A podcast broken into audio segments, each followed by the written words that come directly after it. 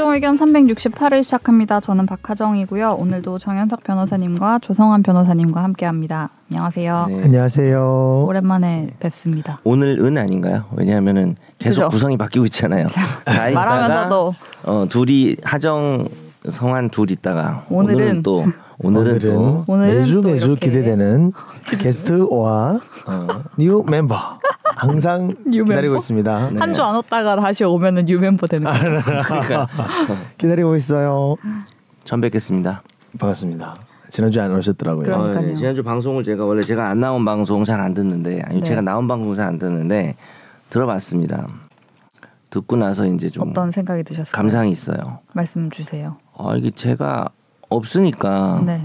아 일단은 너무 아, 안 저는 돌아간다. 아니 제가 이제 좀 텐션 담당, 담당이 좀 있다고 생각했어요. 텐션 네. 내지는 분위기 담당. 네네. 우리 옛날 어른들이 하는 말 있어요. 분위기 메이커라고. 트러블. 메이커.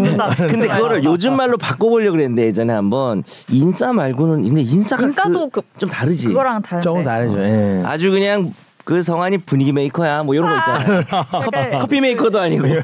옛날 말이야. 엑스포 약간 이럴 시대 말 같아. 그러니까 되게 옛날 얘기인데 그런 줄 알았는데 오히려 그게 아니고 네. 제가 있을 때와 없을 때의 차이 중에 딱 느낀 거는 네. 센 말을 좀 안 하더만요. 센 말? 주제에 대해 집탐 시간에. 아, 약간 그런 게 있죠. 근데 지난 주제가 그래서 그런지 모르겠지만 제가 조금 말이 좀 센 것 같아요. 그 집탐에서 선, 선명한 분이죠. 선명한가요 좀. 그러니까 그런 것 같고 분위기는 너무 재밌었어요. 저는 회색 인간. 아, 회색 인간이요? 제가 제일 회색이죠. 회색이다. 회색으로? 아니 근데 분위기는 너무 재밌었어요. 저는 전 제가 없는 게 더 재밌었어요. 앞부분. 아니, 아니야, 오히려. 아니요. 그게 바로 그래서 부담- 앞으로 형님 안 계신 부담감을 텐션으로 승화했다. 부텐승. 목 다 쉬었어 지금. 부담 일주일 동안 쉬어 있다고. 그래서 전 앞으로 30분 늦게 올게요. 이런 말도 안. 돼. 집탐에만 참여하는 안 돼, 식으로. 안 돼. 아니 그래서 앞에는 너무 재밌었어요. 저는 또 제가 없을 때 주, 두- 이렇게 주고받는 툭툭 치는 말들이 좀 제가 안 하는 스타일이다 보니까 더 재밌더라고요. 그 말은 뒤에는 재미가 없었다는 말이죠. 딱그 뒤에- 말입니다. 뒤에가, 뒤에가 재밌어도 좀 안 되지 않나요? 주제가. 아, 아 그러니까 흥미로워. 아이고 재밌다 이렇게 뒤에가 재미가 없다기보다는 저 내가 있었으면 난 이렇게 확 얘기해 버렸을 텐데 그냥. 요런 건 있었어요. 그런 오히려. 거 그런 못하고 흐지부지 결론. 기억이 잘 안 나요. 이런- 아 그렇게까지 악담을 한 건 아유, 초등학교 또 반성하게 되네요. 좀그 얘기였는데. 화기애애하고 부드러웠었던 것 같아요. 집단. 음. 저는 이제 뭔가 확 던져서 뭐라고 막 했을 것 같기도 한데 근데 저도 입장에서. 저도 회색일 때가 많죠. 근데 제가 어떤 주제에 따라서는 제가 결론이 없을 때가 있잖아요. 근데 근데 이세세 명 중에는 가장 선명하시고. 좀 이렇게 아, 그리고 악플을 저희- 받을 우리 위험이 가장 큰 사람이죠. 제가. 제, 제 주변에 있는 대학생 친구 중에 한 명이 네. 이거를 이제 우연히 들었다면서 네. 다시는 안 듣는데. 너무 재밌다고 막 그러는 거예요. 아, 그래요? 그래서 뭘 들었냐고 하니까 이, 이 편을 들었대요 저번 주. 아 나 없을 어. 때. 네, 오. 그래서 그 친구 이번 편 듣고 너무 신기한 거야. 저 새끼 뭐야 이러면서. 약간 이, 이 본질을 본질이라고 해야 되나? 약간 진면모 뭐라고 해야 되지? 이걸 아, 잘 아직 모르는 거 아닌가? 그분 듣고 계시면. 어떡하죠? 아. 어쨌든 아니 근데 저는 들으면 저한테 얘기해 주세요. 아니요 저는 일부가 네. 제가 없어서 색달라서 재밌기도 하지만 음. 또 그냥 색깔이 유지되는 것 같아요. 좀 좀 약간 뭐랄까 신소리하고 좀 자연스럽게 네. 서로 간의 어떤 친분도 느껴지고 저 제- 정말 재밌었습니다. 어제 또 지난주는 또 아, 그리고- 아, 맞아. 첫 데뷔를 그러니까 아람 하셔가지고 PD님이 오늘 왜 안 들어온 거예요? 어, 왜, 왜? 난 계속 어. 고정인 줄 알았는데. 고정인 줄 알았는데 들어오세요 계속.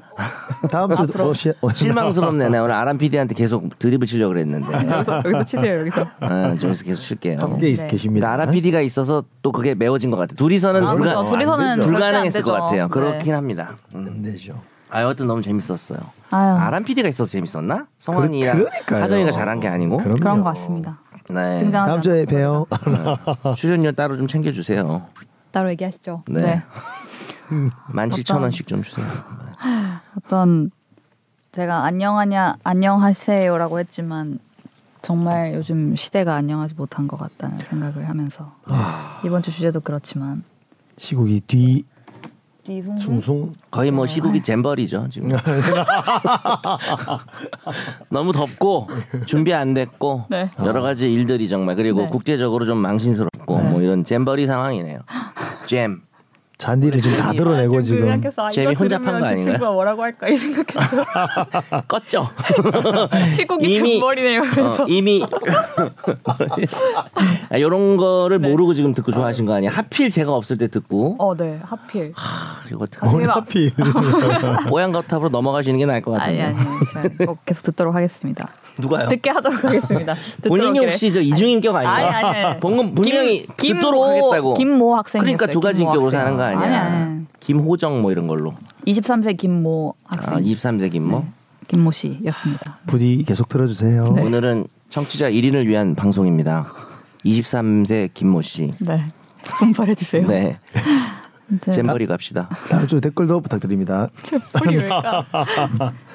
자, 저희가 2주 동안 방송을 아, 2주는 아니죠. 일주일 한 주를 건너 쉬- 뛰어서 2주 만에 뵙는 거죠.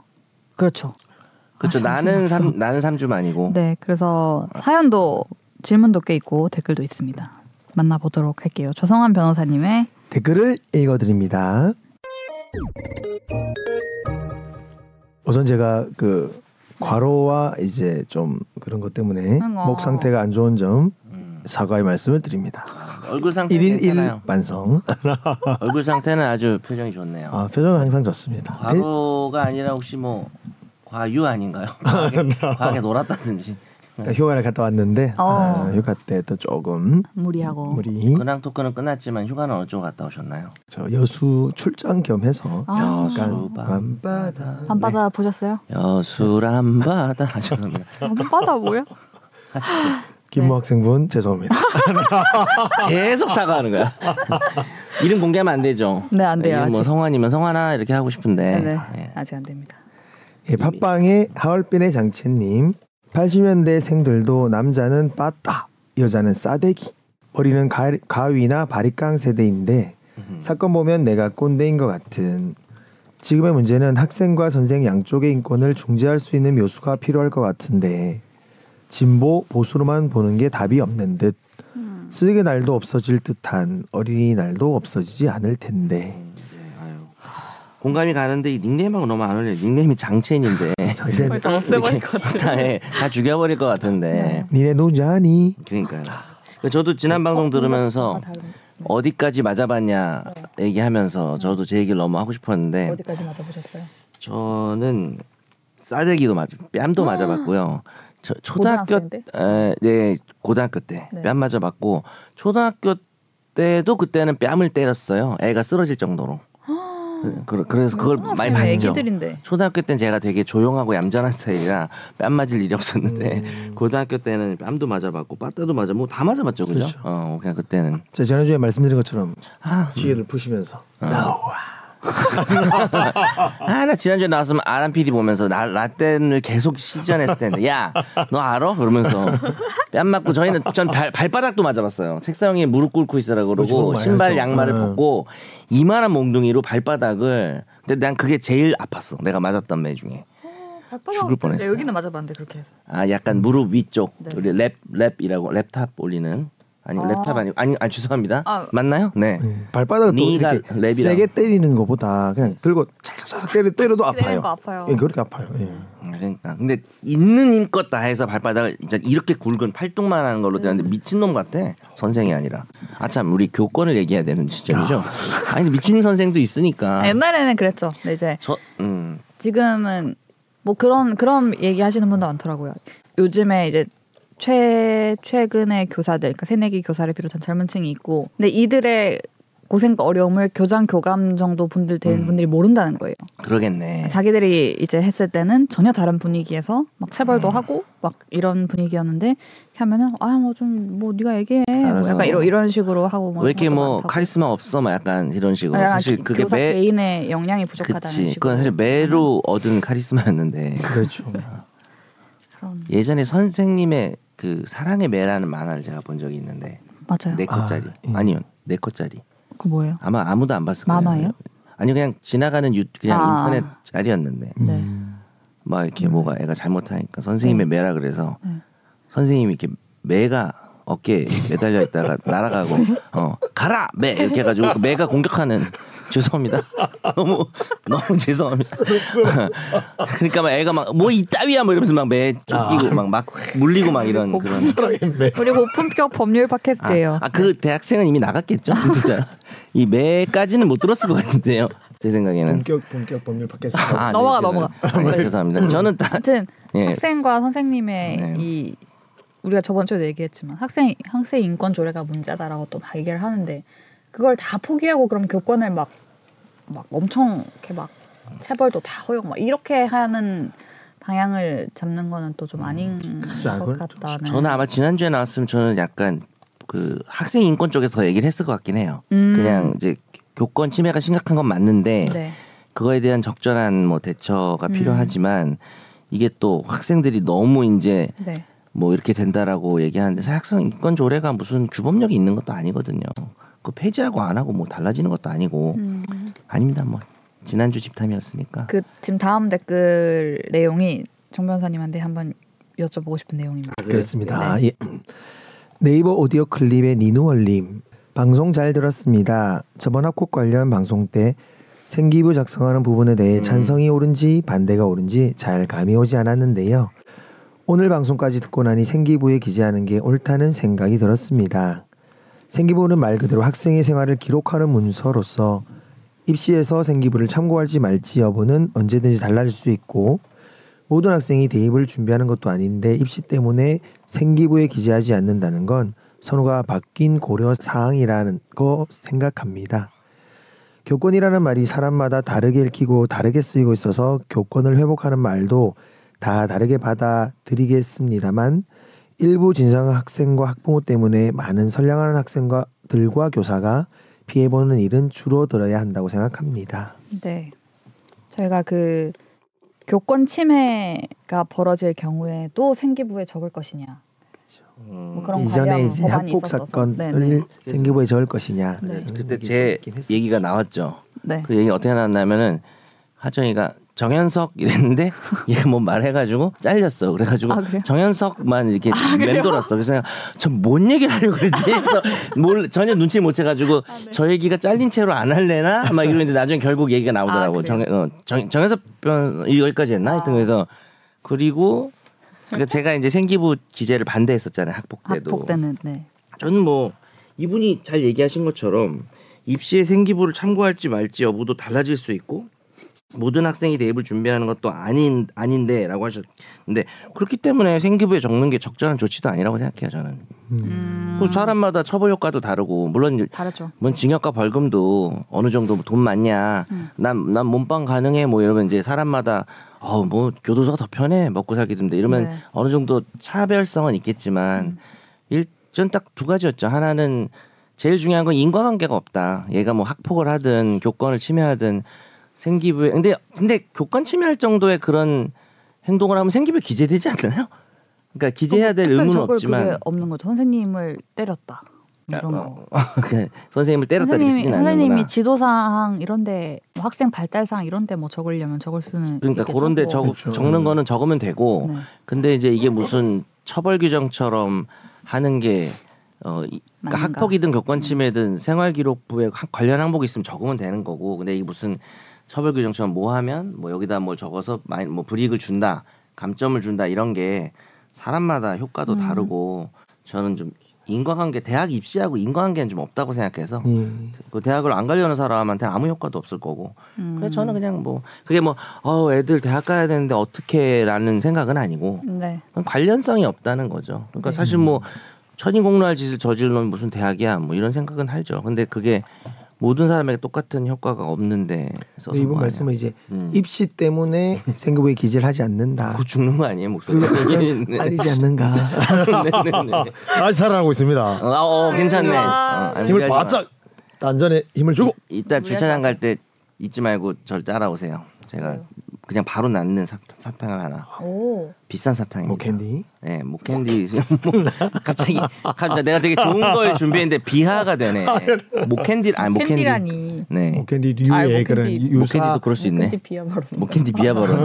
그러니까 목캔디도 정말 좋습니다. 네. 네, 그거보다 좀 비쌉니다. 아 그럼 이그 얘기를 하고 싶었습니다. 유사 상품 이렇게 해서 네. 이제 다음 댓글도 보겠습니다. 네. 좀 읽어드릴까요? 네가 가라 내가 할까님. 네. 욕심쟁이. 놓지 않는데 너튜브 사시 목이 젖이겠는데. 김투정님, 존변님 없는 이미지라 적응이 안 되네요. 이번 그런가? 주에도 주제와 관련하여 많은 이야기들이 있었는데 교사대 학생으로 방향으로 가는 건 아니라고 봅니다. 또한 뉴스에서 보니 아이가 학생 때는 교사에게, 군대 때는 상관에게, 취업에서는 직장 상사에게 전화로 아이들의 의견을 요구하는 부모님들은 과연 자식을 위한 방법이 옳은 건지 생각을 해봐야 할 것 같네요. 이게 꼰대일 수 있어도 과거와 현재는 너무 많이 바뀌었지만 부모와 자식은 바뀐 게 없는데 말이죠. 무더운데 씁쓸한 요즘이네요. 네, 씁쓸합니다. 이렇게 회사에 전화를 한다고 부모님이? 아 이건 진짜 너무 싫을 것 같은데. 네. 아무튼 다음 댓글은 지난 방송에 달린 댓글은 아닌데 과거 저희 방송을 뭐 오랜만에 찾아 들으셨는지 댓글을 달아주셨습니다. 네. 네. 자 읽을까요? 네. 지, 아 네.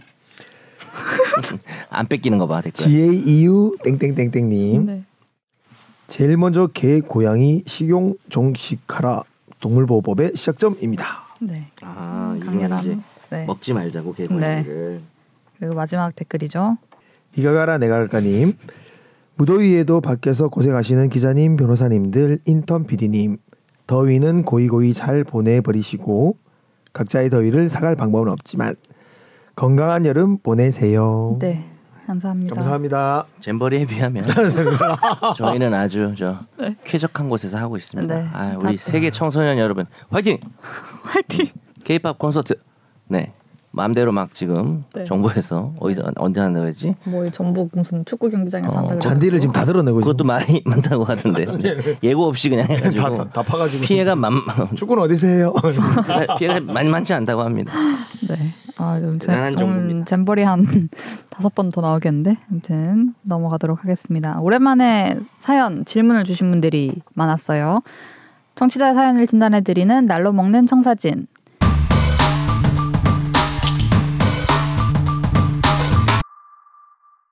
시신 없는 살인 사건에 대해 궁금해서 질문 올립니다.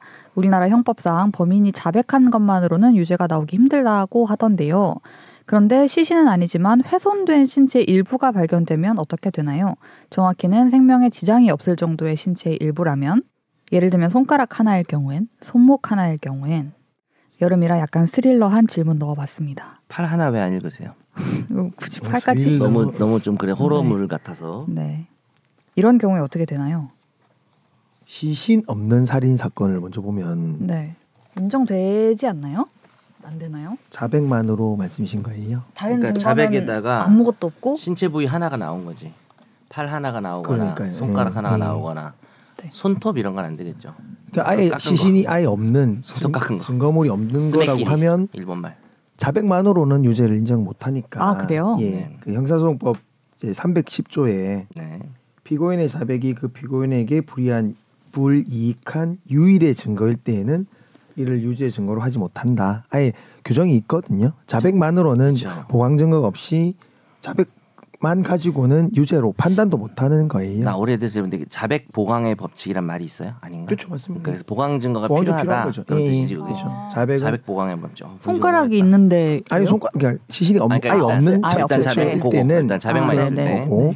근데 거기 플러스 손가락. 나왔다. 네. 그건 객관적인 증거니까 이 사람 거라고 DNA가 나오거나 하면 그다음에 어. 자, 자신이 이 사람 내가 죽였다. 죽였고 손가락 이거 그 사람 거다라고 네. 하면 유죄 인정될 가능성이 아, 있죠. 가능성이 예. 높아지는 거죠. 다만 이제. 뭐 이분 말씀한 것처럼 손가락 하나 잘렸다고 꼭 죽는 건 아니니까 그렇죠. 뭐 무죄가 나올 가능성도 있겠죠. 그렇죠. 손가락 음. 하나 정도로는. 근데 뭐 어, 출혈량이 네. 너무 이제 그 이 정도 출혈량이면은 사망 네. 감정을 하겠죠. 그렇죠. 의사가 나와가지고 또 뭐라고 하겠죠. 음. 그러면 막 1심에서 자기가 죽였다고 하다가 2심에서 손가락이 나왔는데 안 죽였다고 하면 음. 무죄 나올 수도 있네요. 1심은 자백만 있었고 네. 2심은 자백이 없어지고 손가락만 있고 네. 뭐 약간 그런 아, 형태로 그럼 무죄 나올 수도 있겠네요. 1심에서 뭐 이미 무죄가 됐을 테고 검사가 항소를 했으면 아, 그죠. 네. 예, 항소했는데 진술을 바꿔서 안 네. 했다라고 안, 안 예를 죽였다라고 손가락만 잘랐다. 손가락 네. 나왔다라고 아, 하는데 그건 이제 1심에서 자백의 효력이랄까 음. 진술이 있었기 때문에 네. 바뀐 진술 가지고 판단을 해야 아, 되겠죠. 그것도 예. 판단해. 얘가 이제 그냥 어떤 걸 더 믿을 수 있는가. 그렇죠. 네. 그렇게 할 수밖에 없겠죠. 여러 정황들을 봐야 되겠죠. 그러니까 반드시 무섭습니다. 무죄다, 반드시 유죄다 이럴 수는 없는 거죠. 그렇죠. 예. 자백만으로는 무죄고. 네네. 그렇군요. 근데 다른 사람 진술이 들어가면 사실 살인이라 그렇지 예를 들어서 뭐 성범죄 같은 경우는 피해자 진술이 있으면 네. 자백이 있고 피해자 진술이 있으면 자백만 있는 게 음. 아니니까 그렇죠. 그건 진술도 그렇죠. 증거니까 다른 뭐 게 진짜 하나도 없는 건 아니니까. 그거는. 그렇죠. 네. 두 번째 사연도 있습니다. 안녕하세요. 휴가는 잘 보내셨나요? 최종 의견 애청자로 살다가 최근 법 공부를 시작한 사람입니다. 거의 용어의 뜻 정도 훑는 식으로 배우고 있는데요. 오늘 송달에 대해서 배우다가 피고의 주소를 찾기 위해 이런저런 검색을 많이 한다는 얘기를 듣고 궁금한 게 생겼습니다. 1번. 피고가 대학생 혹은 대학원생이고 재학 중인 학교과 전공을 안다면 소장을 학교로도 보낼 수 있나요? 2번 피고가 등록된 주소지는 아니지만 피고가 피고의 애인의 집에 얹혀 산다는 걸 알면 그 애인 집으로 보내도 되나요? 3번 확보된 출- 주소지의 출처는 소명하지 않아도 되나요? 4번 변호사님들의 송달 관련 재미난 에피소드가 있으신가요? 절대 4번이 궁금해서 보내는 건 아닙니다. 음. 더운 4번이 날씨에 궁금하시네요. 고생 많으시고 좋은 방송 감사합니다라고 보내주셨어요. 이분이 이제 법률사무소 학원에 다니고 계신다고 네. 하잖아요. 이게 이게 사실 로스쿨 다니는 사람도 이게 궁금할 수도 있는데 어, 그래도 좀 질문의 성질이 아주 송달의 구체적인 절차 이런 걸 물어보시는 거 보니까 네. 로스쿨에서는 그런 것까지는 좀 공부를 안 하거든요. 어. 근데 법률 사무원은 좀 더 디테일하고 음. 좀 절차적인 이런 것들을 더 음. 많이 하시니까 아마 이런 게 네. 궁금하신가 봐요. 학교를 알면 학교 행정실, 뭐 학교 과 사무실 이런 데 보내도 되나요? 원, 원칙은 이제 주소 거소 같이 생활 근거지에 보내야 되고 사는 곳 음. 그다음에 거길 도저히 모르겠거나 안 되면 이제 근무 장소 예. 아. 송달이 회사 있는데? 네. 근데 이제 근무 장소는 취업하고 있는 곳이나 네. 그 예를 들어서 뭐 비상근 이사로 있는 회사에 보냈다가 송달이 위, 위법한 적이 있었어요. 어, 비상근 이사는 거기 계속 막 출근하고 네. 취업돼 있는 건 아니니까. 아니니까. 그래서 일단 학교는 얘가 학교를 땡땡이 많이 치면 네. 안 되지 않을까 아, 농담이고 그 어, 학교를 직장으로 볼 수 있는가 취업하고 음. 근무 장소로 근데 네. 뭐 그렇게 보긴 좀 어렵지 않을까요? 그렇죠. 그렇게 음, 보기엔 좀 어려운 것 같은데. 음. 근데 사실적인 측면을 보면 실제로 송달이란 부분이 뭐 규정이 있고 어디를 보내야 되고 하지만 그건 원- 원고가 피고한테 보내서 소송을 시작하겠다는 의사 표시기 때문에 학교에 도달 도달해서 네. 어, 민망히 들어보여요. 어. 네. 피고가 학교 학교를 갔을 때 네. 우연찮게 음. 학교 그 조교분이 받아가지고 이걸 전달해 주셔서 만약에 송달됐다 어. 확인이 된다고 하면 뭐 그게 치유가 될 치유가 될 수. 있는 아. 문제가 있어서 뭐 뭐 정 안 되면 이렇게 뭐 만나는 장소 송달이라 그래서 뭐 법원 사무관이 직접 가가지고 어느 길이든 어디서 만나서 어. 준다고 할 때 이제 거부하지 않으면 네. 그런 만나는 장소에서의 송달 뭐 이런 것도 있어서 어, 네. 뭐 어떻게 송달되는 방법이 있을 수는 있는데 학교가 어떤 정해진 송달 장소는 장소는 아니라는 거죠. 아니죠. 예, 예, 근무. 장소도 아니고 생활 예. 용지도 아니고. 근데 뭐 법원에서 아니 뭐 법원에서 가는 거겠죠? 송달은 보통? 원래는 저 우체부 아저씨가 하는 게 원칙인데 네. 이게 정 정 안 된다라고 할때 네. 특별 송달 같은 거 하면은 네. 법원 직원이 음. 뭐 주가 야간에 간다든지 네. 어, 아니면 뭐 주말에 간다든지 뭐 그런 특별 송달 뭐 그런 게 있지 않나요, 그죠? 아니면 이 이런 서류 봉투에 뭐 담아서 갈 거 아니에요. 그죠. 그 네. 종이가 배달될 그렇죠. 거 아니에요. 근데 제가 만약에 그 연루된 사람이라서 제 주소지를 몰라가지고 저희 회사나 학교에 왔어요. 근데 나는 이거를 어쨌든 내 개인적인 일로 문제가 생긴 거라서 음. 여기에 올- 알리고 싶지 않았는데 그것 때문에 막 알려진 거예요. 예를 들면 음. 내 이혼 소송을 하는데 막 음. 그렇지, 그렇지, 왔다거나. 있지. 내가 성범죄를 어쨌든 뭐, 저질렀는데 어, 그렇지, 그렇지. 왜 이렇게 와가지고 막 알려져가지고 막 그렇게- 수근수근 이러면 제가 명예훼손 이렇게 할 수 있어요? 아니요, 그냥 부끄러운 거죠. shame 이런 부끄러움. 슈퍼시하이.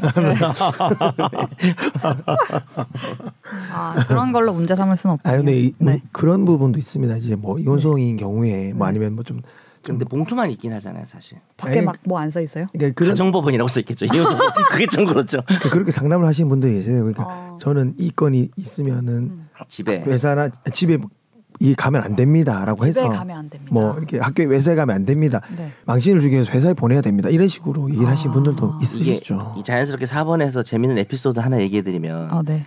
제가 했던 사건이 오래됐는데 뭐 전문직 남성이었어요. 네. 근데 이 사람이 가정이 있는 사람인데 애도 있고 네. 그 러시아 여성과 바람을 핀 거예요. 그 러시아 여성을 무슨 바 같은 데서 만났나 봐요. 네. 그래서 근데 아이고. 러시아 여성이 애를 낳은 거죠. 아, 그래서 양육비 지급 청구 소송을 한 거죠. 여성분이 예, 그건 참잘 받아야 되는 네. 거죠. 그래서 그 소장을 받은 거예요. 집에서. 네. 근데 이제 봉투를 이제 아내분이 발견하기 전에 아 본인이 이 남자가 받아서 뜯어보고 이제 놀랐죠. 네. 저를 찾아와서 소송을 어 제가 이제 이게 뭐 이기기 쉽진 않다. 이건 양육비 줘야 된다라고 네. 얘기하니까 이기는 거 지는 게 문제가 아니라 집에 이게 안 왔으면 좋겠다는 거예요. 그래서 제가 그러면 저에게 돈을 주시고 빨리 선임하시죠. 왜냐하면 변호사를 선임하면 변호사 사무실로 오거든요. 아, 서류들이. 네네. 그래서 어 선임을 하고 이제 특히 제가 이제 거기다가 근데 이제 규정에 이런 게 있어요. 예규에 소송 대리인이 있을 때는 소송 대리인에게 보내지만 당사자에게 보내도 된다 이런 예규가 아, 있어요. 그래서 내가 네. 이걸 보여주면서 음. 혹시 갈 수도 있다. 네. 제가 특별히 네. 서면을 내면서 사건의 성질상 어, 당사자의 주소지로는 네. 송달을 하지 않아 주시길 악망하옵니다. 뭐 악망문. 악망, 악망, 악망문. 악망 귀엽지 않아요? 악망문. 그래서 보내가지고 이제 어 저희가 계속 받아보는. 근데 그 변호사가 있는데 그 사람 집에 보내는 사실 잘? 없죠. 네. 잘 흔하진 않죠. 그렇죠, 그렇죠. 그래도 혹시 가면 낭패잖아요. 그래가지고 이제 하고 그 소송은 이제 끝에 아휴. 합의가 됐습니다. 네. 예, 돈을 주는 걸로 합의하고 당연히 근데 이제 합의를 했지만 또 네. 무슨 문제가 남느냐? 그 애가 호적에 올려가야지. 아니 올려달라고 그러니까 인지 어. 청구라는 걸 할 수가 있어요. 아, 아버지. 그러니까 이 사람은 이제 네. 돈을 많이 주고 이제 손절하고 싶은 거지 이 남자는. 나쁜 사람. 그러니까 뭐 어쨌든 그래서 인지 청구를 돈을 줄 테니 네. 앞으로 인지 청구를 하지 마라. 라는 식의 아, 합의서를 네. 부재소 특약을 한 거예요. 네. 이 부재소 특약의 효력은 없다. 없습니다. 왜냐하면 어. 신분 관계는 되게 이- 인륜에 관한 거여서 어. 이거를 너 앞으로 선량한 어, 사회 풍속에 반하는 그렇죠. 너 아빠 찾지 마. 이렇게 할 수가 없어요. 그래서 제가 네. 근데 그 합의문을 일단 써 드릴 그쪽에서도 써준다 하니까 음. 쓰는데 효력은 없다. 아 라는 나중에 거를 찾아올 수도 인식했죠. 있다. 어, 내가 그래서 나도 날 찾아올 수도 있잖아요. 그, 아, 그 전문직이 네, 네. 아니 이거 이렇게 썼는데 왜 어. 또 인지 소송하냐. 그러니까 왜냐하면 상속 문제 같은 거 있잖아요. 어. 자녀가 되면 네, 이제 네. 그분이 돈이 많이 있으셨거든요. 네. 그래가지고 효력은 없다. 103조 위반. 효- 어, 효력 없습니다 하고 내가 말한 거 녹음했어요. 나 몰래. 아. 이, 이, 농담이야 농담. 이 녹음기 얘기가 켜고 그 옛날 같이. 방송에서 에피소드를 한번 말씀하셨던 거 기억나시죠? 맞아요, 맞아요. 네. 제가 좀. 얘기했나 안 했나 긴가민가. 하셨잖아요. 뭐 때문에 얘기하셨는지 모르겠는데 저- 1분만 얘기했어요. 근데 오늘 방송은 그 대학생 한 분을 위한 거기 때문에 그분은 이 얘기를 못 들었잖아요. 그러니까요. 그래서 한 겁니다. 근데 너랑 방송할 때 얘기한 거야. 예, 예, 저 들었던 것 아, 같아요. 그럼 얘기한 지 얼마 되지도 않은 걸 또 얘기했네. 아유, 아유, 죄송합니다. 괜찮아요. 2번 피고가 등록된 주소지는 아니지만 애인의 집에 얹혀 산다는 걸 알면 애인 집에 보내도 되나요? 어떨 것 같아요? 안 될 것 같아요. 아, 선재랑. 있어야 선재랑 있어야 이게 대결하는데. 아, 아, 눈빛이 네, 네. 틀렸다 그러면 눈빛이 두 분이 아람, 갑자기 아람 딱 PD는 될 것 같지 않나요? 아람 PD는 될 것 같은 걸로 하고 네. 같은 걸로 하고는 뭐야? 또 너 감점시키려고 이럴 때 찬차라면 차한 차? 아니 근데 차한 차라면 된다고. 아니 근데 하고 이 질문과 상관없는 질문할 것 같아요. 그 거소라는 개념이 있어가지고 네. 그러니까 이제 주소 정도처럼 아니라, 아니어도 뭐 애인한테 얹혀 살고 이런 게다 어. 거소라서 어, 당연히 송달할 수 있습니다. 가능합니다. 생활 근거지니까. 근데 뭐 가끔 오고 이런 건 좀 애매하겠죠. 그러니까. 근데 특정 기간이라도 좀 계속해서 살면 되지 않나요? 그렇죠. 예, 예.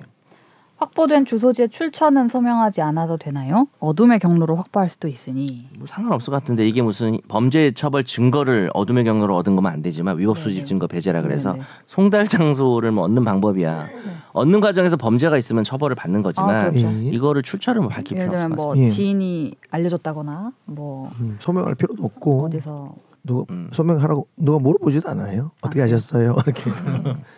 알겠습니다. 야, 아까 나 에피소드 되게 열심히 얘기했는데 네가 얘기했던 에피소드랑 딱 얘기를 듣는 순간 어른들 생각이 났어. 어른들? 했던 얘기 또 하고 또 하고 이런 거 있잖아. 술만 먹으러 가면은 야 내가 예전에 말이야 내가 그걸 너무 많이 느끼면서 근데 그 진짜 기억을 못해서 그러는 거구나 하는. 그렇죠. 야 30대 시절에 한 50, 60돈 먹, 아빠. 5, 60 먹으신 우리 선배 변호사님들이 아 내가 한번 소송을 하는데 말이야. 이러면 아, 아휴 저 얘기 또 하시네 이렇게 했거든요. 네. 지금 내가 그렇게 된 거 아니야? 너 얘기 안 했으면 큰일 날 뻔했어. 청취자들도 그렇게 느꼈을 거야. 아, 괜찮아요. 처음 듣는 분도 있는데. 그럼요. 그래. 그분을 위해서 그 김 김모 씨 대학생. 근데 그분도 재미 없었다고 할 것 같은데. 나중에 물어봐야지. 네. 마지막 사연입니다. 안녕하세요. 니가 가라 내가 갈까입니다. 몇 번 최종 의견서 설명해 주신 공탁 관련해서 궁금증이 생겨 질문드립니다. 강제징용 피해자 공탁 불수리. 제3자 변제를 위해 신청한 공탁이 받아들여지지 않아서 공탁 불수리 건이 법관 판단으로 넘어가게 됐는데 그 사유가 피공탁자인 피해자 측의 공탁 반대 의사 표시 사유로 인지하고 있습니다. 두 번째 사례는 엄북초 스쿨존 음주운전 사건인데요. 형사 공탁 특례 제도를 이용하여 피해자에게 피해금을 공탁하여 양형 자료로 활용이 됐고 그래서 징역 7년 선고가 된 것으로 알고 있습니다. 피해자는 선고 며칠 전 어, 공탁을 받지 않겠다고 의견을 주었으나 선고에 의미가 되지 않은 것으로 인지하고 있습니다. 두 사건을 보면 첫 번째는 변제 공탁의 예시고 두 번째는 형사 공탁의 예시로 봐야 하는 게 맞는 건지 그리고 두 사건 결론에서 공탁 반대 의사를 표시하면 양형 참작이 되지 않도록 하는 게 맞는 것 같은데 어떤지 네 질문 주셨습니다. 깔끔하게 알고 계시네요. 그때 형사 공탁 얘기해 주셨잖아요. 예, 예, 한번 예. 짧게 몇번 바뀌었잖아요. 일단 먼저 그 공탁하면 또 재벌질 막내 아들이죠. 도주의 어, 뭔가 목소리가 도주의 내 손주다. 더 어울리네. 무섭다. 일단 그 끝이에요? 첫, 첫 번째 얘기가 얘기 끝난 거예요? 첫 번째는 변제공탁, 음. 두 번째 형사공탁이 정확하게 맞으시고요. 근데 고- 형사공탁은 여러 번 이게 제도가 바뀌면서 음. 형사공탁을 피고인 임의로 할 수 있었다가 음. 제도가 좀 바뀌어서 법원의 허가를 받고 피해자가 자기의 의사를 밝혀서 네. 동의를 해야지만 형사공탁을 할 수 있게 되었다가 최근에 특례제도라고 해서 공소장 내지 사건 번호에 기재돼 있는 인적 사항을 아는 정도만 되면 네. 이제 그걸 가지고 공탁을 할 수 있게 돼서 이 예. 스쿨존 어 음주운전 사건도 피해자 의사의 거의 뭐 반환 정도인데 음. 피해자 의사를 확인하지 않고서도 네. 형사공탁을 할 수 있게 된 상황에서 진행이 된 거라 가지고 그러니까 이제 뭐 피해자 신상이나 네. 이런 걸 자꾸 하게 되면 문제니까 안 된다고 했다가 그냥 피해자 신상을 모른 상태에서 예, 예. 일방적인 공탁도 가능하게 바뀐 거죠. 그렇죠. 형 사건 번호만으로 공탁이 가능. 그러니까 이제 일반적으로 피해자가 전혀 난 피해자를 아예 모르거나 예. 그러니까 지금 피해자 연락이 안 되거나 아니면 피해자가 전혀 무슨 돈이냐 나는 얘가 처벌받아야 된다 해도 그러니까요. 일단 돈을 넣어 놓을 수는 있는 그렇죠. 그래서 그게 양형의 고려가 되긴 하는 거죠 다만 합의가 돼서 돈을 주는 거랑 예. 또 공탁을 했는데 뭐 찾아가는 거랑 나는 절대 안 받을 거라고 했는데 그냥 일방적으로 공탁하는 거하고는 다, 다 양형이 다르긴. 하겠죠. 다르죠. 예. 하겠죠. 일반적으로 합의 후에는 처벌 불원이라는 의사가 별도로 들어가니까요. 피해자가 이 사람 이제 처벌 안 해줘도 됩니다. 저는 원치 않습니다라는 음, 처벌 부- 불원까지 이어지는 그 부분인데 형사공탁은 그냥 맡겨만 맡겨만 놓고 음. 여기에 피해 변제를 요만큼 해주세요라는까지 단계까지만 가는 음. 거니까 자기 의지만 표현하는 거지. 뭐. 그렇죠. 음. 특히나 피- 피해자가 더 엄벌 탄원을 하고 네. 공탁도 안 받겠다까지 네. 얘기를 하면서 어, 합의가 안 되고 처벌 불원하지 않고 처벌해 달라 어, 엄벌에 처해 달라라고까지 한다고 하면 그 양형 사유는 엄청나게 차이가 있는 거죠. 그리고 그 공탁을 아예 안 한 자와 한 자는 또 좀 다를 것이 그렇죠. 뭐 음. 그런 그건 좀 그런 다르게 보- 측면에서 이걸 음. 두나 보죠. 조금 다르게 볼 수는 있겠죠. 뭐. 음, 그냥 뭐 무시하고 나 몰라라 하는 사람이랑 그래도 뭐 병원을 다니고 이럴 때 사실 현실적으로 피해자들이 뭐가 많이 필요하니까 그런 네, 그죠. 이런 문제가 있겠죠. 이게 이 범죄 종류가 재산 범죄면 음. 사실 재산으로 해결이 네. 어느 정도 물론 내 돈 사기친 것 때문에 정신적으로도 피해가 컸겠지만 그렇죠. 네. 그래도 뭐 해결이 되지만 뭐 사람 때렸거나 성범죄나 교통사고나 이런 게 물론 돈도 필요하지만은 용서가 안 될 수도 있는 거니까. 그렇죠. 예. 변제 공탁은 뭐예요?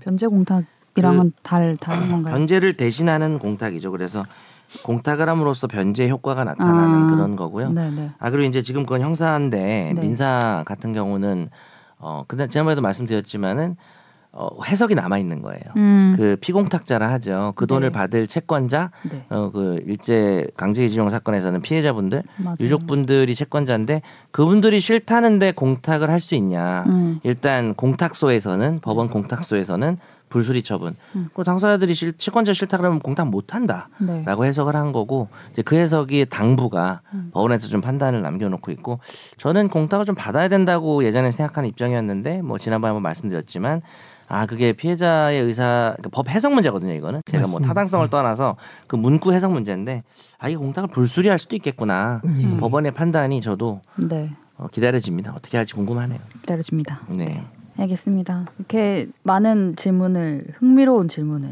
주셔가지고 또 너무 감사하고. 예. 그 덕분에 이제 화제의 판결은 거의 생략 세상이 뒤숭숭한데 무더운 여름에 밖에서도 고생 많으신 민트정님 건강 꼭 챙기세요. 안쓰러움이 까지도 붙여주셨어요. 감사합니다. 그 뒤에도 있잖아요. 법원 휴무와 상관없이 열일하시는 정변 조변님도 건강 꼭 챙기세요라고 이렇게 또뭐 따뜻한 놀러 갔다 왔는데 나는 오늘부터 끝났죠 휴정기. 그럴걸요 끝났습니다. 아, 예. 네. 아니, 그러니까 이제 놀러가 아니라 특강 지방 특강을 많이 갔고 네. 그것도 일이죠. 우리 이거. 이거 못 온 거는 지방 특강 때문인데 그 사이 음. 수목금에 강릉에 가서 놀다 왔습니다. 음. 요즘 가장 핫하다는 양양에 가서 양양 서핑 서핑 하셨어요 서핑? 서핑보다 요즘은 그 그런 얘기 좀저 헌팅 이런 걸로 아, 헌팅 술집이 되게 많고요. 지금 양양이 최고의 헌팅의 성지입니다 현재. 헌팅 하셨어요? 아니요. 아니 애 데리고 와서 무슨 헌팅을 해요. 혹시 애 좀 봐주실래요? 뭐 이런 식으로 헌팅을 매력적이지 않나요? 뭐 이러면서 공동 육아 헌팅. 와이프랑 다 가서 쉬다가 왔죠. 그쪽 그 막. 핫플레이스 쪽으로 가진 않고 그게 지난 수목금이셨어요? 지지난 그 지난? 그 그 아 우리가 지난주 우리가 쉬었지 방송을. 그럼 저 지지난 지지난. 아, 네. 지난. 네. 수목금. 네. 양양은 벼락 아닙니까? 벼락? 그딴 데인가? 벼락 맞아요. 아 벼락친 곳. 어. 조심하세요. 조심하세요. 세상이 흉흉합니다. 근데 이제 참 또 태풍도 이번 네. 주에 오더라고요. 예. 우리나라로. 맞아요. 태풍 경로가 계속 바뀌어가지고 보셨어요? 아. 오늘 아침에 업데이트한 거? 일기 중계 계속 보고 있죠. 일기 예보 말고 일기 중계. 딱 진짜 네. 한반도 한 가운데로 세로로 이렇게 관통? 올라오고 있습니다. 관통. 그러니까 지금이 이제 그 고요하네요. 지금은 오히려. 이게 나라냐? 아 너무 너무 뭐가 많아서 잼버리 이제 도저히 희생이 안 된다고 하더라고요. 태풍까지 오면은 지금 웃으면 안 되는데. 웃으면 안 되는데. 네. 아. 네 그럼 우리 좀 그만 웃어 그만 웃어요. 없어졌나? 야 그래. 네. 자꾸 네. 잼버리 얘기해 주셔서 합니다. 아니 이게 좀 사실 어이가 없어서 웃음이 나온 일이기도 하기 때문에 예. 네. 진짜 믿을 수가 없는 태풍이 일들. 차라리 빨리 왔어 만약에 순서가 바뀌었으면 정부의 잘못이 묻혔을 수도 있을 것 같은데 아 이거 태풍 때문이야 뭐 이렇게 했을 텐데 지금 뭐 엎친 듯 엎친 격이네요 네. 정말 정부에서도 잘못을 했고 네. 기상 조건까지 이렇게 되니까 최악이네요. 없습니다. 더 무거운 얘기를 한번 해보도록 할게요. 집중 탐구.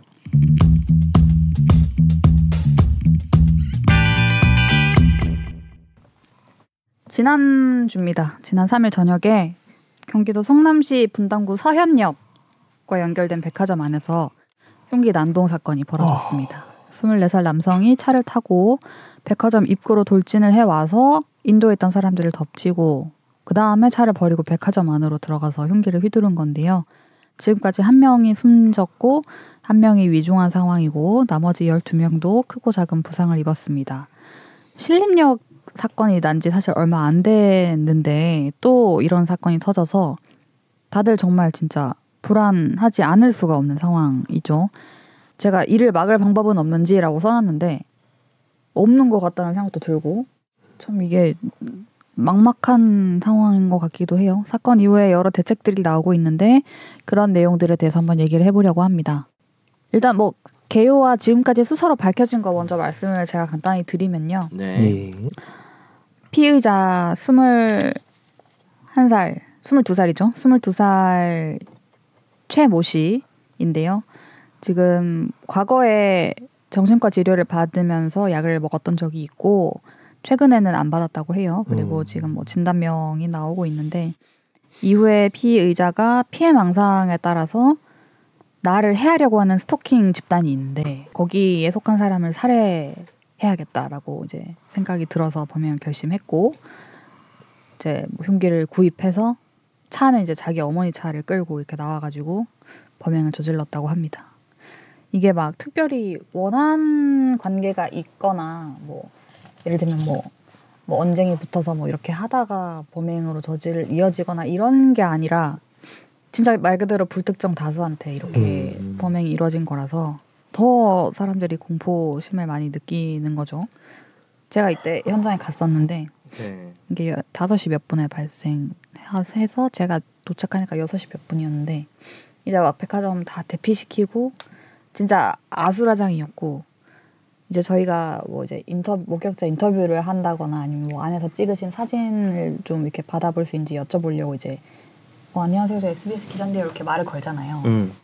보통 어 네 뭐아 근데 뭐 인터뷰 안 할래요 뭐 이런 식으로 하는데 음. 그날은 제가 말을 거는 사람들이 전부 다 막 이래가지고 그러니까 너무 바짝 긴장을 해 있는 거죠 사람들이 아. 그 일대에 있으면서 제가 이렇게 명함 주면서 얘기를 하면 이게 또 뭐 해코지하는 사람인가 나를 싶어가지고 사람들이 다 막 그 하정 기자 소리 지르고 막 여자분이고 이런데도 네, 뭐 여자분들도 막 소리 지르고 이러면서 막, 아 싫어 싫어 이렇게 하시는 거. 그러니까 하정 기자가 또 이렇게 네. 보기에 이렇게 네. 흉악범처럼 보이지도 않고 여자고 네. 아 근데 그냥 누가 근데도 가까이 와서 말을 그런- 거는 게 그러니까 너무 무서운 거죠. 그런데도 네. 음.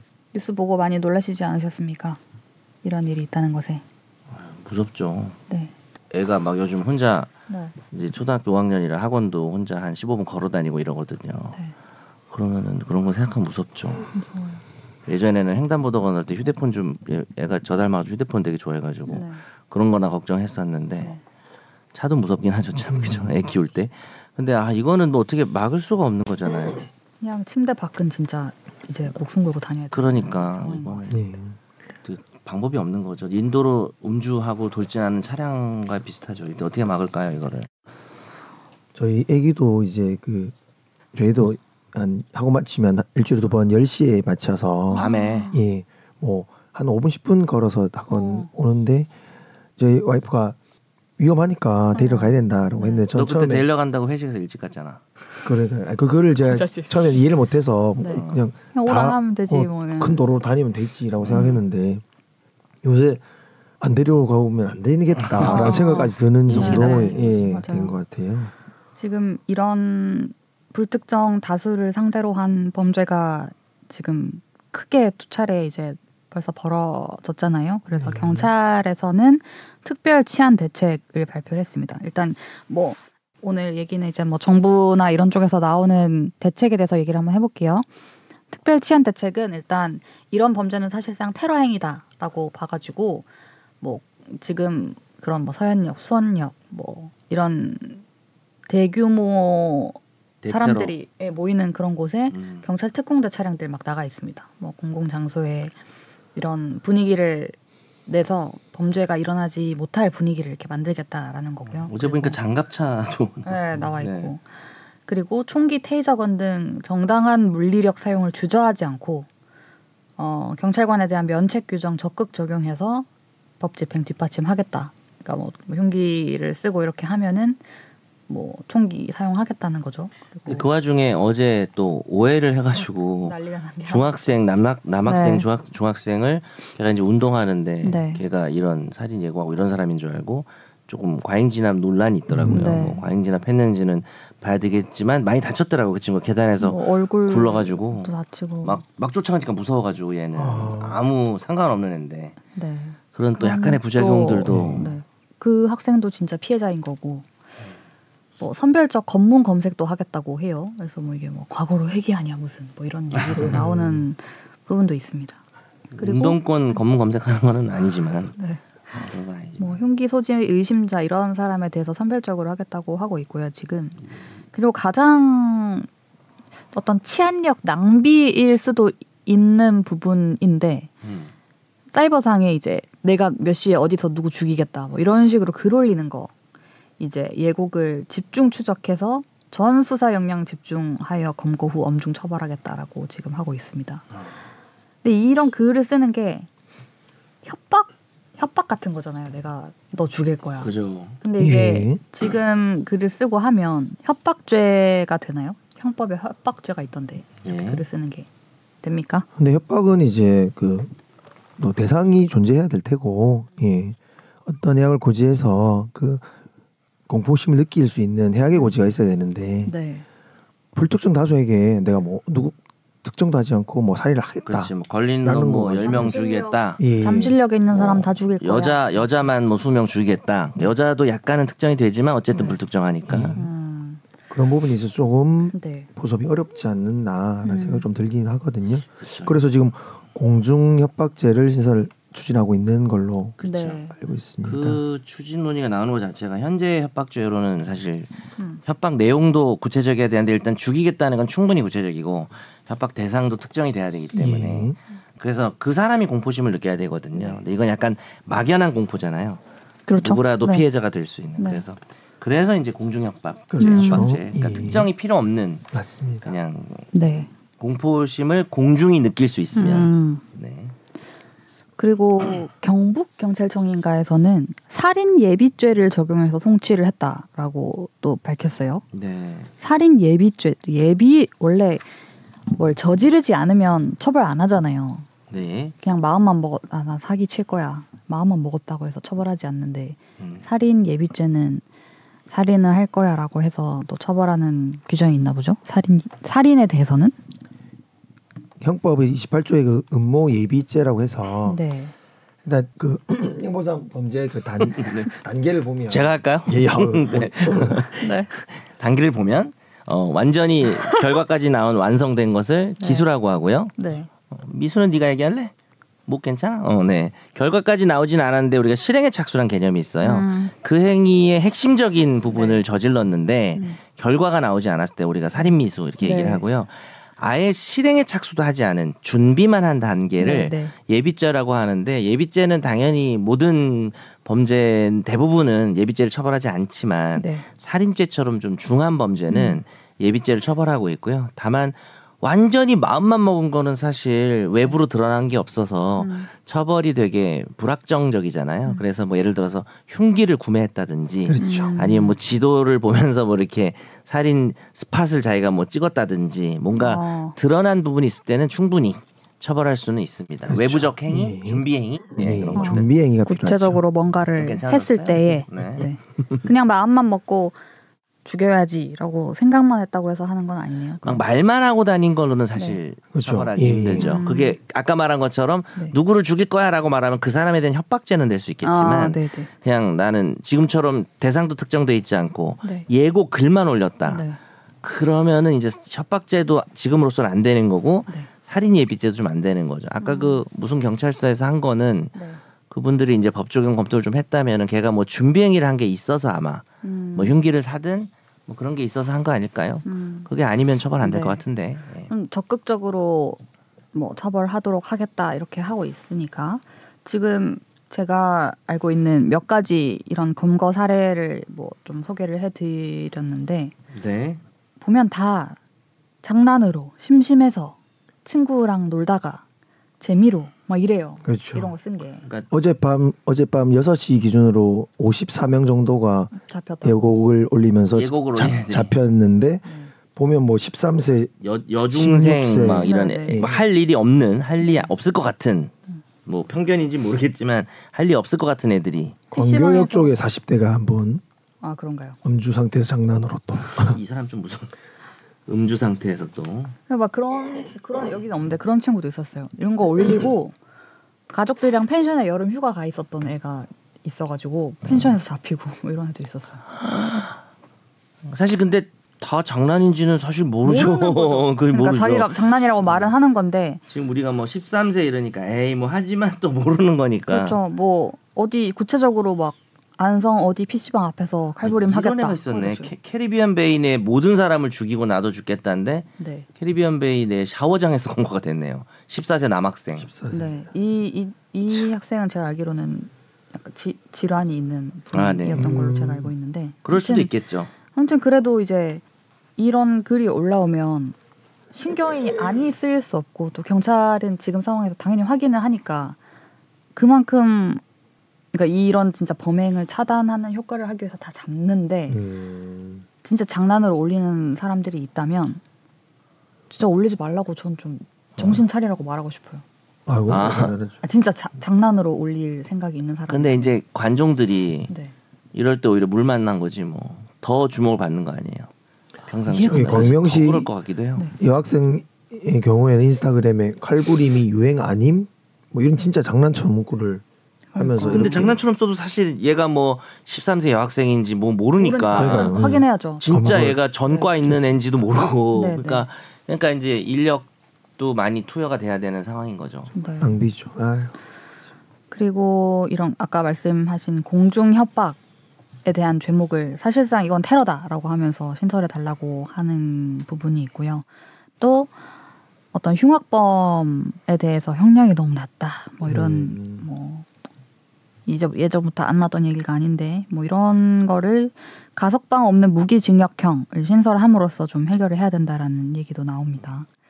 근데 요즘 분위기로는 네. 사실 저는 이제 가석방 없는 무기징역형이 좀 추진하는 게 맞다고 생각을 하는 편인데 네. 이거 보고 사람들이 이제 속이 풀리진 않죠. 사, 사형을 해야지 이제 흉악범들이 많으니까. 그렇습니다. 참 무섭습니다.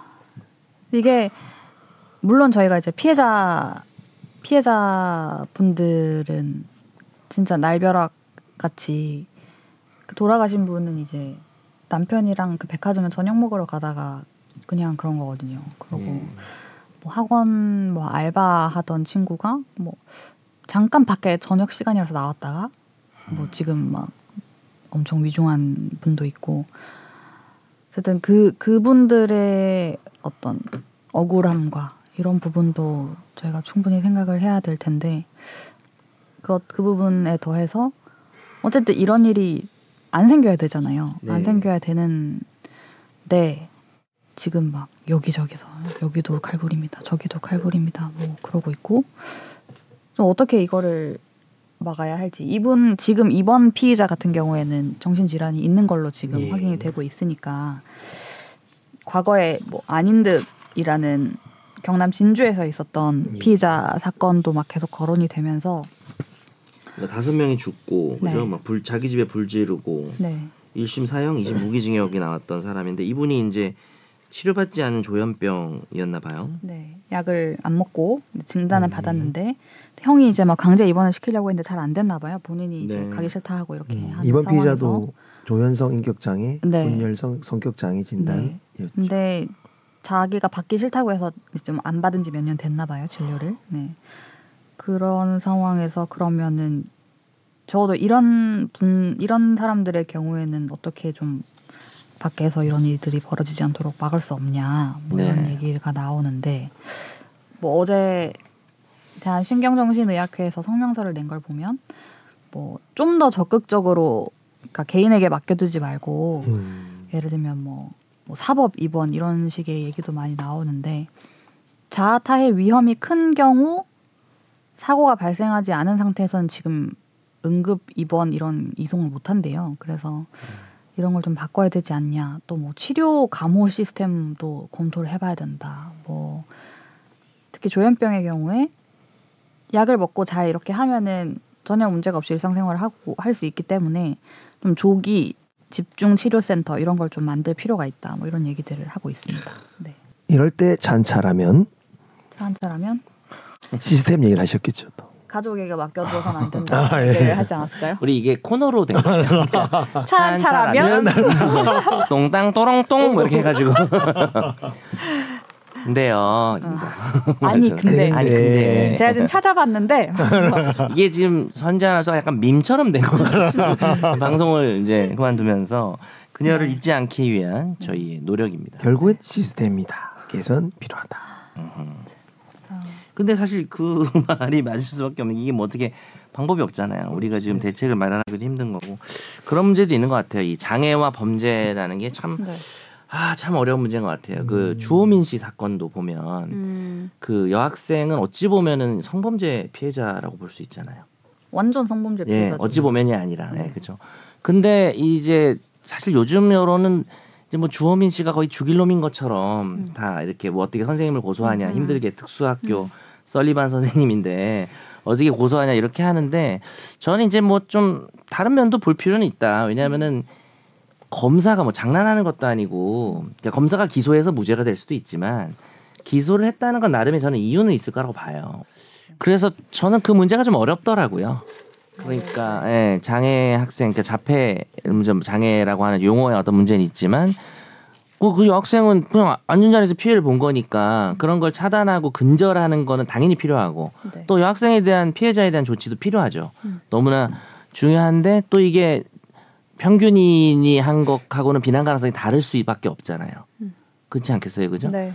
그래서 그리고 저는 경계도 불, 불분명한 게 이제 그 주호민 사건도 참 여러 가지 생각이 들더라고요. 그런데 그리고 이런 경우도 이건 이제 심각한 범죄죠. 사람을 그 피해자들 생각해 보면 정말 무고하잖아요, 말 그대로.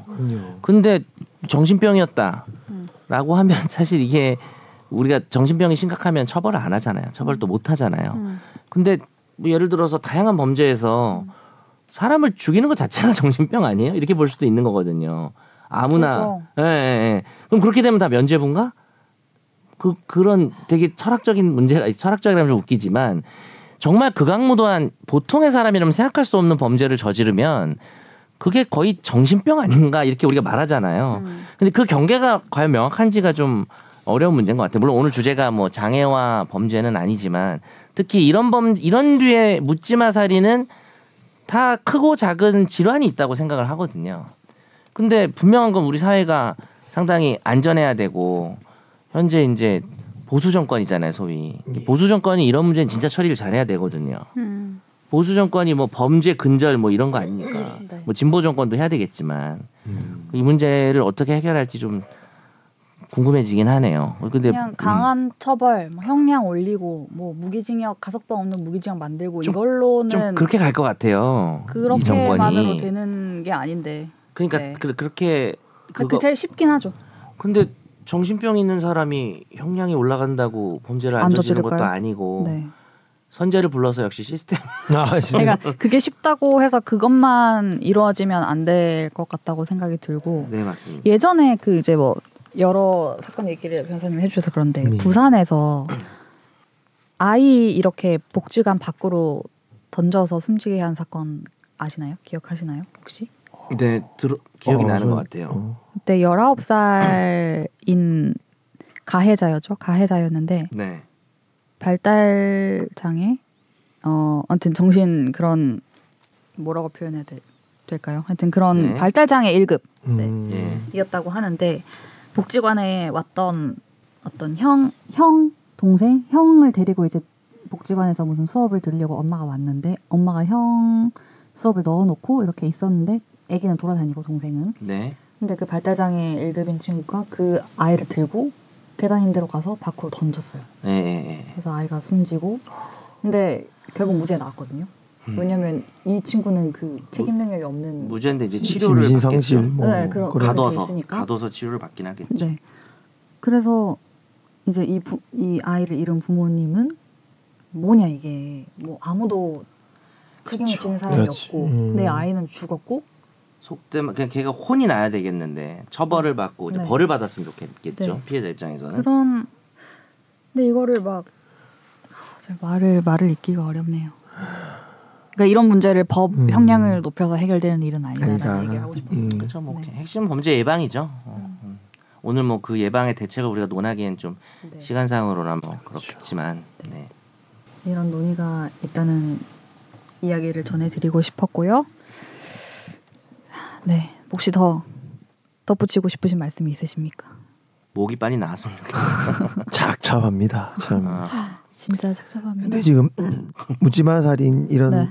정신병에 의한 음. 이런 묻지마 살인에 대해서는 아직은 정리가 어렵다고 보는데요. 네, 그걸 그걸 따라서 진짜 장난처럼 뭐 음. 살인 예고를 올려서 음, 이런 그런 혼란을 주는 이런 분들에 대해서는 진짜 공- 공중 협박죄 이런 부분은 네. 신설해서 네. 처벌을 할 수는 있어야 된다는 음. 생각은 듭니다. 음.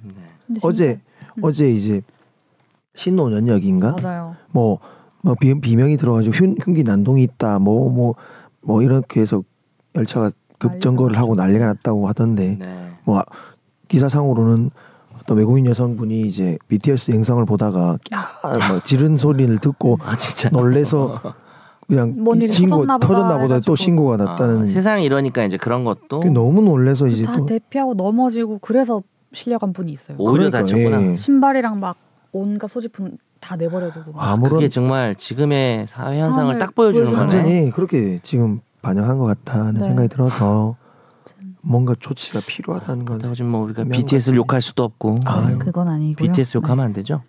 죽을 수도 아니죠. 있는 거죠. 네, 아닙니다. 네. 배제됩니다. 이거 방송이 아, 예, 저희는 절대 아닙니다. 아, BTS 절대 아닙니다. 암이 아니에요, 거의 우리가. 암이. 아감인가요? 어쨌든. 네. 네, 아무튼 오늘 방송 여기까지. 오늘 좀 아감일 털었어요. 그만해. 아, 네, 죄송합니다. 예, 네. 아, 아, 제가 오랜만에 와서 저도 네. 좀 조급합니다. 네. 미뤄뒀던 드립을 좀 많이 하고 싶어가지고 네. 뭐 제로 슈거의 고양이 뭐 이런 것도 준비해왔는데 요즘 제로 열풍이어가지고 슈레딩거가 써먹을 일이 없었네요. 어. 저는 제 아가미 상태가 오늘 안 좋아서 그러니까 그러네요. 어, 아가미 치료 사과의- 말씀드리겠습니다. 아, 아가미 네. 치료. 예. 그만합시다. 네. 오늘도 네 함께 해주셔서 감사하고요. 다음 주에 또 뵙겠습니다. 감사합니다. 감사합니다. 나도 법률 전문가 세상만 사법으로 재밌게 풀어내는 여기는 최종 의견 최종 의견 최종 의견 최종 의견으로 오세요 본격 법률 팟캐스트. 여기는 최종 의견.